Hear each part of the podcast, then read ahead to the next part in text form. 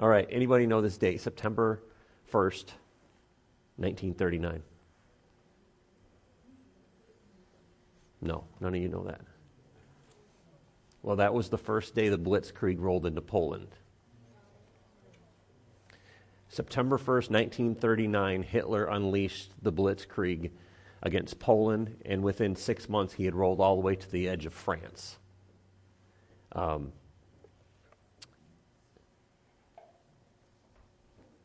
I'm a history buff. I love uh, any kind of. We don't have cable because I would be 600 pounds in watching the History Channel and um, doing nothing but that. Um, that's why when uh, we go over a friend's house, I'm just like, they've got cable. I'm on the History Channel or the Discovery Channel. Or one of my favorite shows is, is the um, on the History Channel is a weapons show, and I can't remember the name of it right now, but it goes through weapons throughout history, and I'm just like, it goes through like catapults and guns, and I'm just like, um, what really, Lana came home a couple days ago, and she's like, I need to make a catapult for science class. I'm like, okay, let's go we're out in the garage, we're making a catapult, and, and she's like, Well, I want to do it this way. I said, Okay, let's do it this way, but let's add a little extra to it so it goes even farther. And so we're, we're making this little catapult. The only thing she wouldn't let me do was put wheels on it. I really wanted to make a, a wheeled catapult, but she didn't. It was supposed to be a, a structured one. So, um, but 1939, that day lives in infamy because Hitler destroyed what was known as the free world of Europe at that moment um, until July. In July of 1940 is when he rolled up to the edge of France, and a couple miles across was the island of Great Britain. Excuse me. He had planned a ground invasion, but he knew he couldn't get across the border. So, what he did is he started bombing coastal cities, um, trade routes for ships, and he started to bomb cities and airfields. He started out with a little bit at a time, a little bit at a time. And then it, it progressed into bombing anything that was moving across the, the water. He was bombing um, air bases, the Royal air, Royal air Force air bases. He sent his Air Force in in such a force that for 57 straight days they did nothing but bomb the UK. the targets were literally only a couple miles off the French coast. You've got, you, they were closer to us than Fremont is closer than Fremont is to us. They were, he was sending aircraft over so many times during the day and during the night that they, people would sit out on their roofs all day long and watch for air, aircraft to come across. That's not a life. Can you imagine that lifestyle, living that every moment of your day, looking to the sky, wondering when the, uh, you'll see the swastika coming across the sky and waiting for something and hearing that whistle. For one year, he did nothing but bomb them straight. Every day there was some kind of attack. Hitler believed that he could bomb the Britons into submission and then send across ground forces to overtake the island. But Churchill, who we all have heard about, was a little stubborn. They called him the bulldog. And there was a reason. He said, I will fight you on the seas, we'll fight you in the air, we will fight you in the streets, we'll fight you in the houses, we'll fight you in the woods. And he goes, You will not you will never prevail. So the Royal Air Force at that time had a, a few divisions, but they weren't very um, progressive. And what had happened is, is they started to bomb the, the, the uh, Nazi Germany started to bomb the coastal areas. Well, their air force got lackadaisical. They weren't training. They weren't doing what they were. Um, if you've ever watched the, the movie The Battle of Britain, 1969, great movie, find it. It's really long. If you have kids, they won't like it. Um, it's a great movie, and it, it really shows the it shows how relaxed the Royal Air Force was at that time. They're just sitting around in chairs.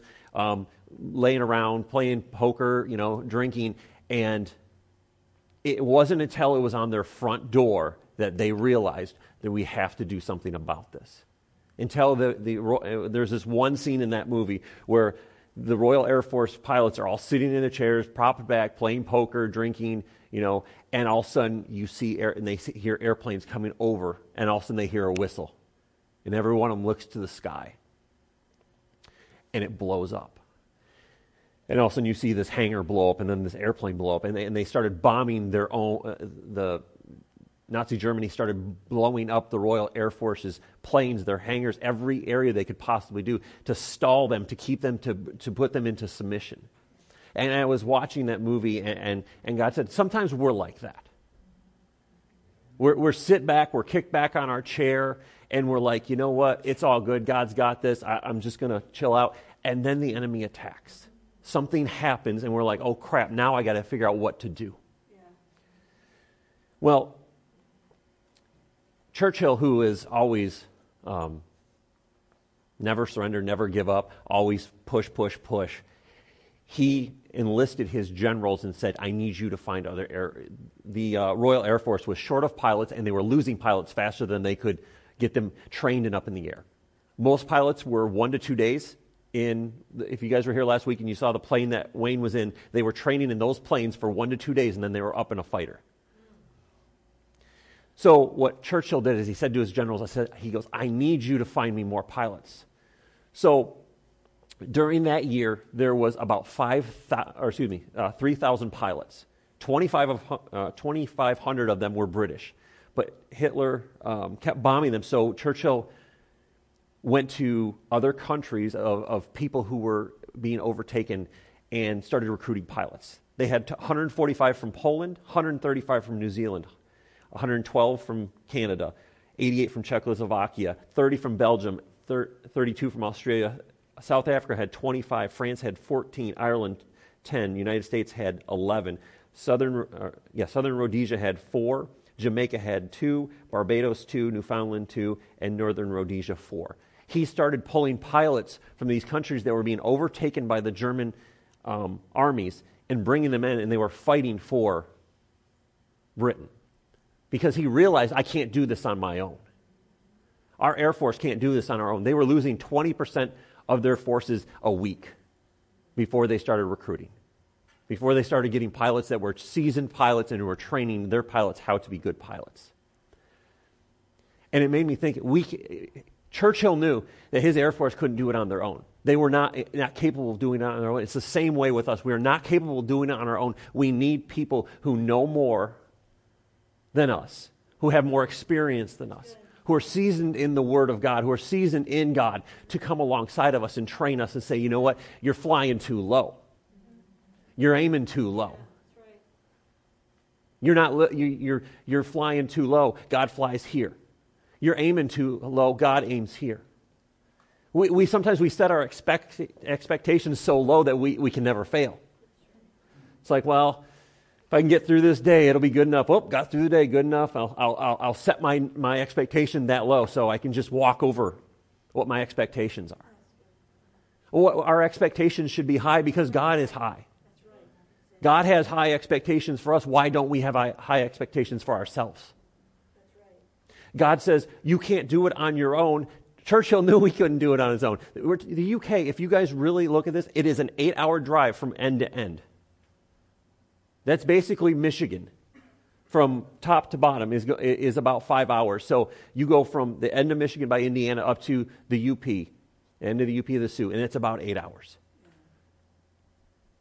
So this, this tiny little country in the middle of, of, the ocean is defending against the, the biggest arm, one of the largest armies the world has ever seen. And constantly, over and over and over, being bombed, bombed. And not, not just their Air Force bases, he's bombing downtown London.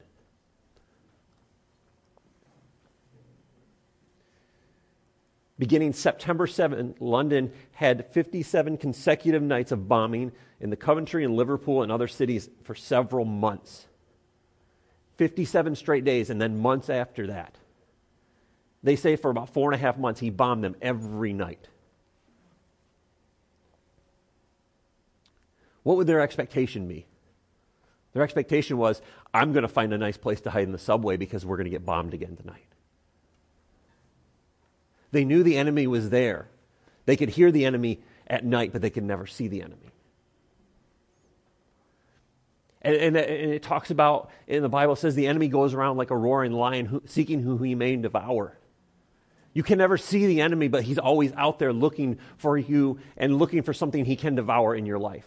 He may not devour your entire life, but he's looking for something that he can say, what is, what is unguarded in their life? What is, is weak in their life that I can sink my teeth into and start to pull and tear and rip it apart?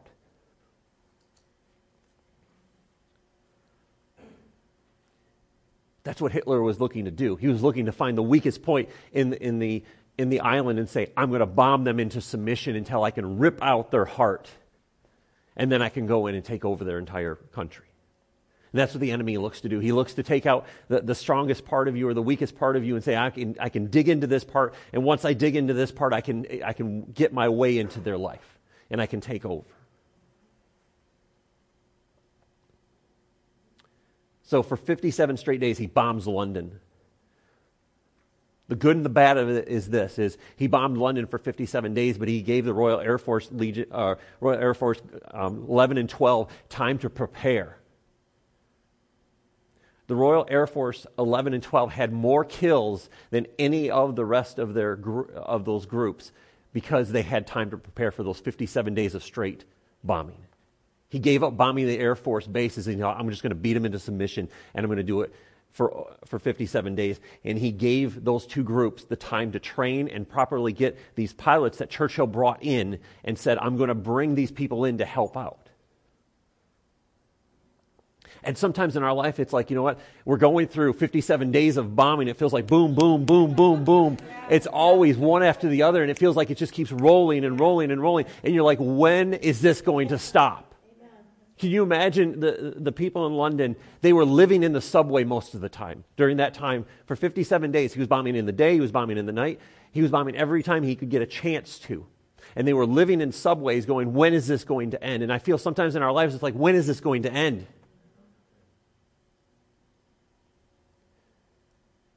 And, and that's where Churchill called in. He said, I need these men to come in and help out because we need to train and we need to do this. And God says, you know what?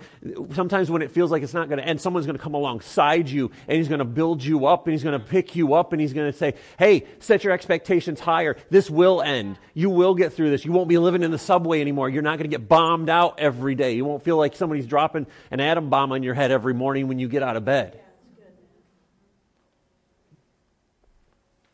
Sometimes it feels like the enemy just keeps coming and coming and coming and coming, and you're just like, and you just look up and go, when is this going to end? How many, how many people can you imagine would look up every day in, in downtown London and just look up and go, when is this going to end? Looking at the destruction that had happened.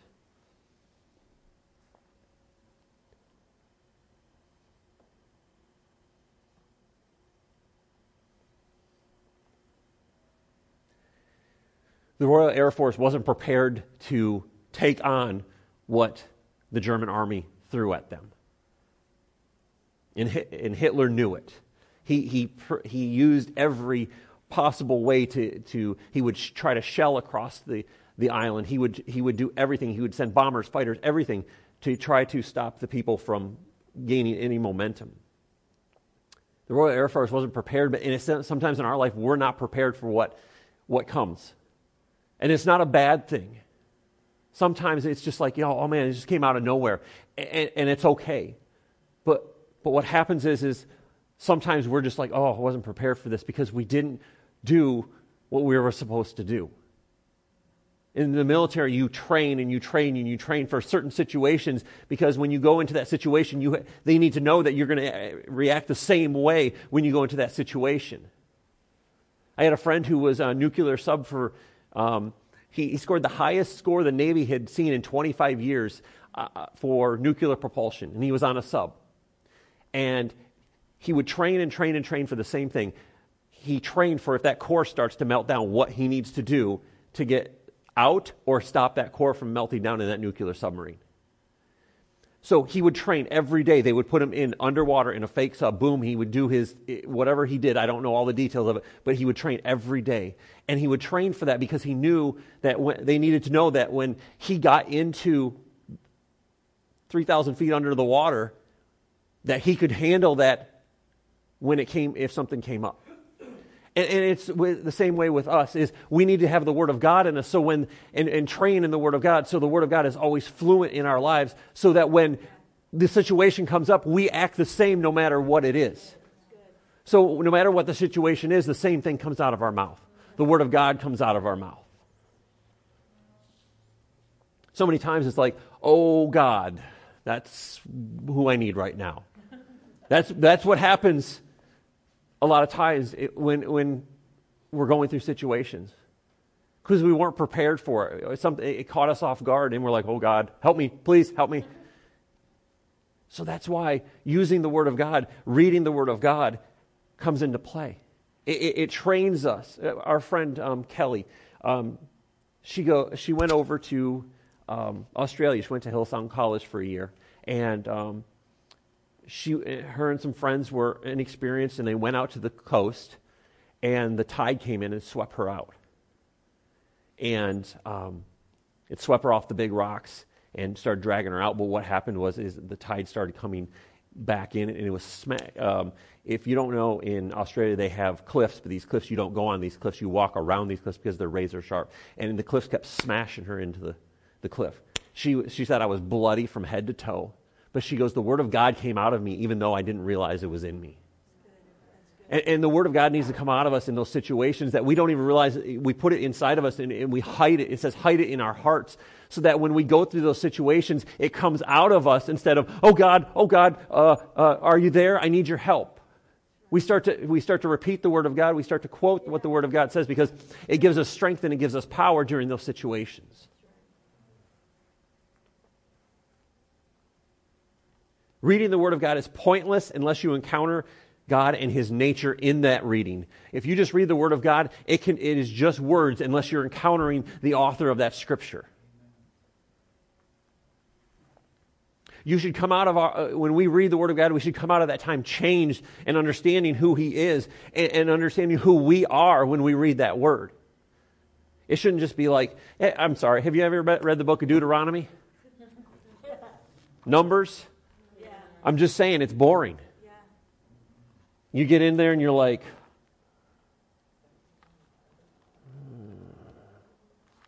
Yeah, you, are like, I'm going to read the Bible. I'm, this is the, the, I'm going to read the Bible in a year. And you get into the Numbers and Deuteronomy thing, and you're like, oh my gosh, this is getting really boring here. I'm like, can we stop counting people? You know, I'm just like, eh. but what happens is, is it starts to grow inside of you.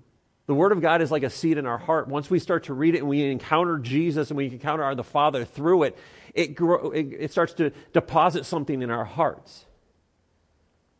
And it creates something in us so that when we go through those circumstances, all of a sudden it's like, wait a minute, where did that come from? We, we, we're like, I didn't know I knew that. I didn't know I knew that scripture. I didn't know that that was going to come out of me during those, that time.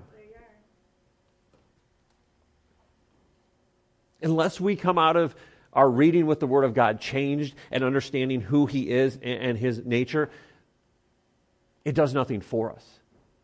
I can read a regular book or this book, and unless God and I encounter God when I'm reading this scripture, unless I am getting something from it, I'm just reading. You guys ever read and you're just like, oh, I've got to do my Bible reading, and you're just like, you're reading it and you're just like, la, la, la. Because you're not getting anything out of it, because you're not encountering God during that, that time of reading with Him.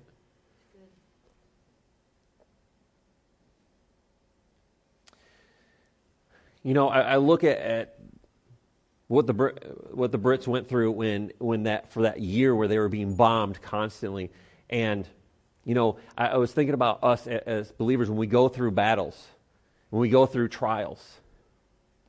You know, if you're born again and you're fighting the same battle for two, if you've been born again two weeks, and you're fighting the same battle. That's understandable. You don't know your weapons and you don't know your identity.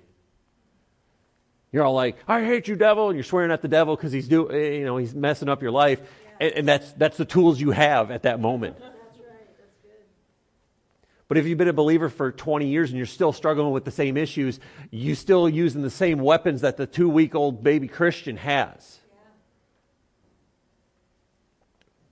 You still don't know your identity. You still don't know who's fighting for you. You have encountered in God, you have encountered God in the scriptures when you're reading them. It's just a book that makes you feel good when you read it, but you haven't encountered God.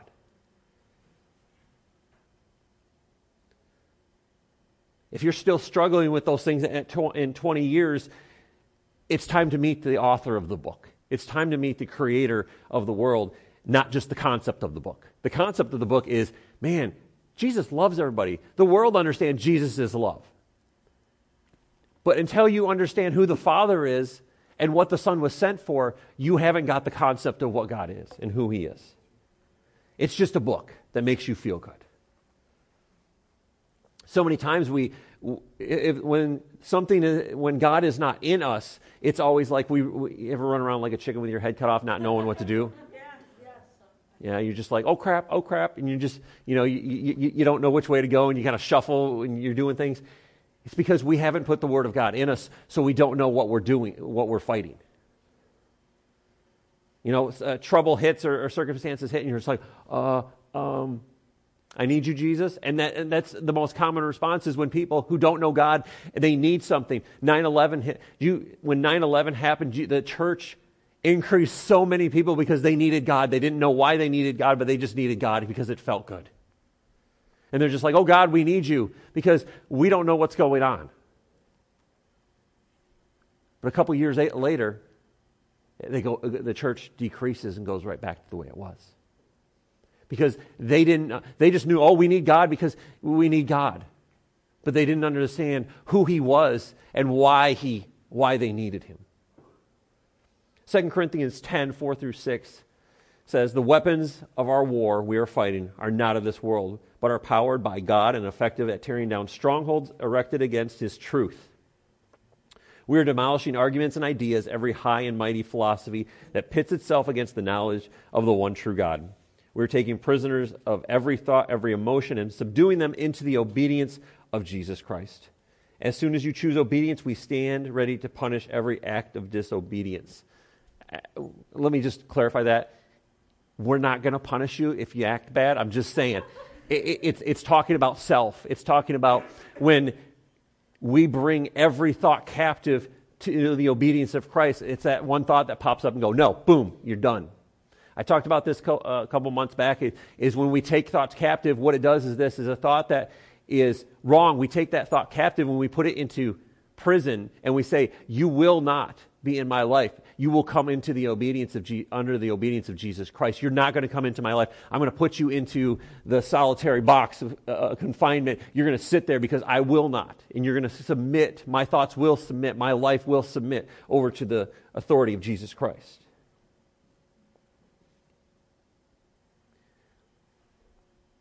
The Royal Air Force knew what their weapons were, but didn't know how to use them. I think that's it's very true for Christians too.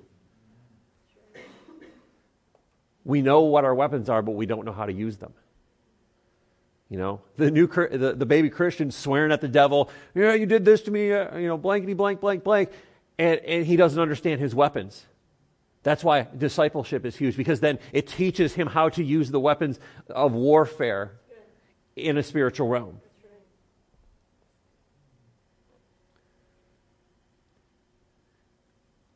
The Royal Air Force got trained by and, and, recruited better pilots to help them become a better Air Force. We bring people who know the Word of God in to help us become better believers, to make us stronger, to help us grow, to, give a, to bring discipleship.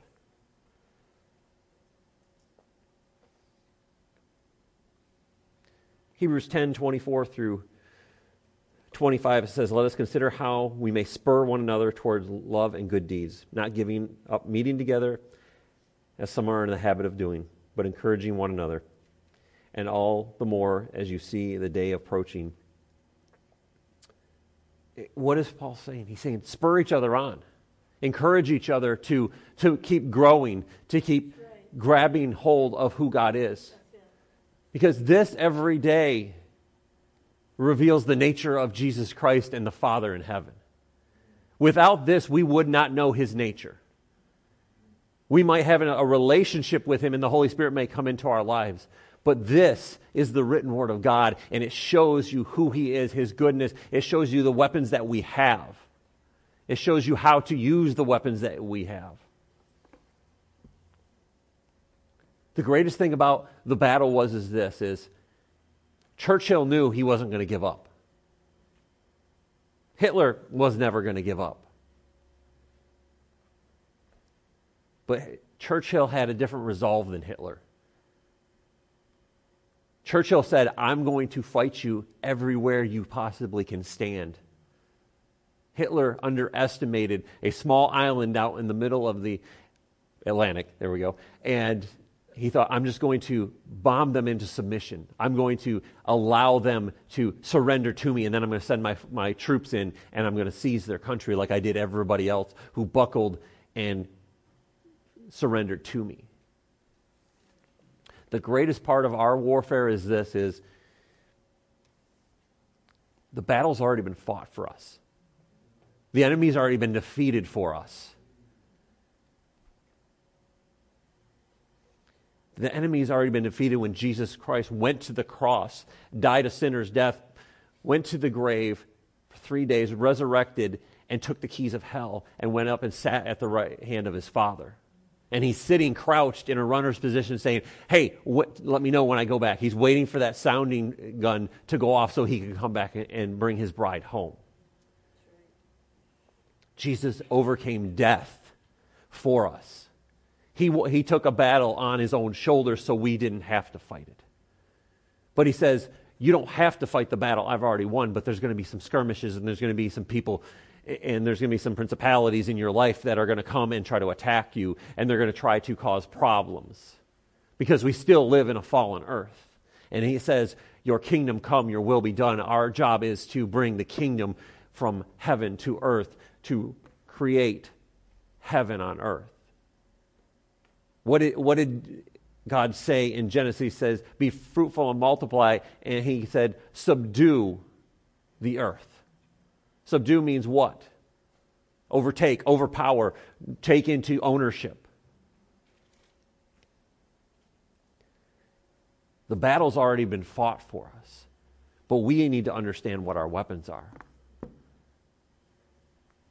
It reminded me, I remember as a kid watching the first Iraq war, and they were telling, there was a story, uh, it was Peter Jennings was on the news, and he was saying um, they were interviewing uh, a commander or something like that, and he said, Yeah, we captured a bunch of Iraqi soldiers, um, and they had taken butter knives because they didn't have weapons, and they had taken butter knives and filed them down to points to use as a weapon because they were so ill equipped for the battle, and we, they were being so overpowered that they were using anything they possibly can. The great thing is, is this: is we don't have butter knives uh, as spiritual weapons.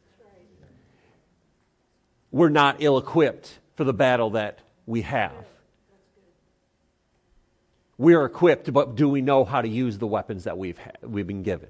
We need to learn how to use what God has given us so that we can fight the battles that come into our life. So when they come into our life, it's like, oh, you don't just turn around and run. The shield of faith comes up. There's this farm I drive by on the way to work, and um, uh, this they sell maple syrup and stuff, and, and, the, the sign in front of it said, um, "When fear knocks, uh, let faith open the door." And, and, and, they always have really cool signs up, and I, and I drive by them, and I was going to take a picture of it one day, and then they changed it. I'm like, I wanted to go ask them, could you put it back so I could take a picture? But it, it, was, it wasn't going to do that way. Um, but it, when fear knocks, let faith answer the door. When it, it says, so we may quench all the fiery darts of the devil. How is that going to happen? It's not by turning our back to him, it's by putting up the shield of faith and letting the shield of faith stop what the enemy is putting and throwing at us. So the weapons we have are all here for us to understand. It's just that we have to read them, understand the author and the equiper of them to be able to equip them and put them into our lives.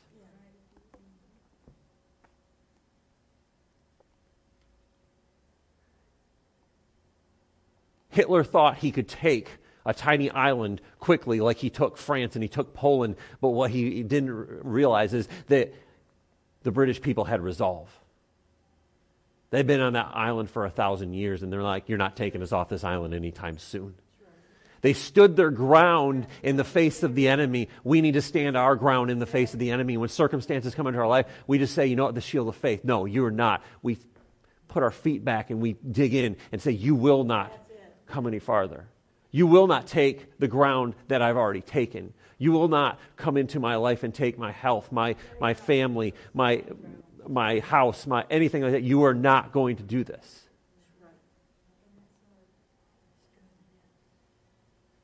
The Royal, Air Force was so lackadaisical that they didn't realize what was happening. And they were like, oh, well, okay, they're just bombing a few places. But what happened was when they started getting a little too close to home, then they started to, to take priority of what was happening. Don't let it get too close to home before you take priority of, oh, well, now I need to know what I need to do. Start training now so that when it does get close to home, you can shut the front door and say, you know what? No, you're not coming in.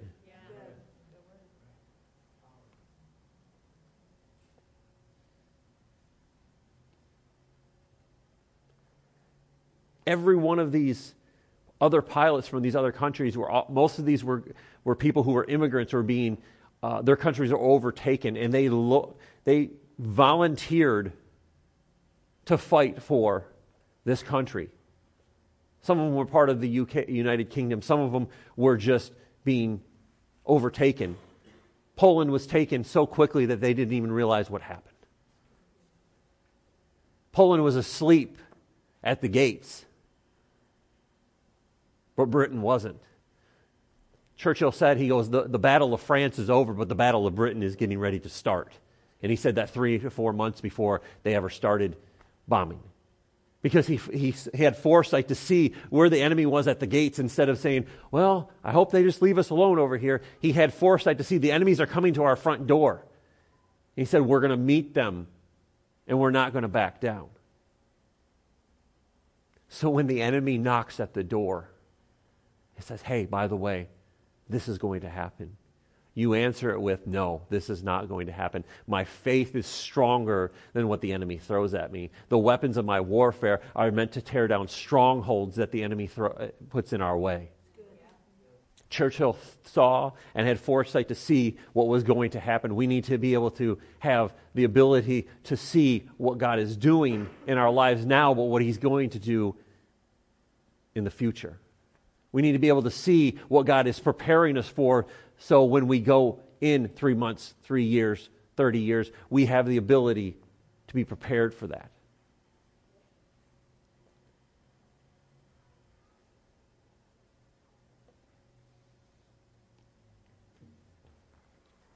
It says the weapons of our warfare are not for fighting of this world. They are powered by God. We need to allow God to fill our lives.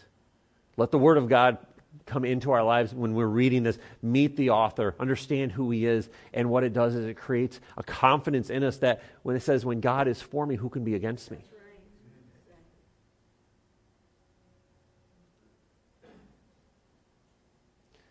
Have the ability to stand and say, you know I don't care who's for me or who's, but you will not come any farther in my life. You may stand on your own. Sometime you may stand with 30 or 40 in that season, but God says, you know what? You stand, and your weapons will prosper. Nothing that is formed against you shall prosper.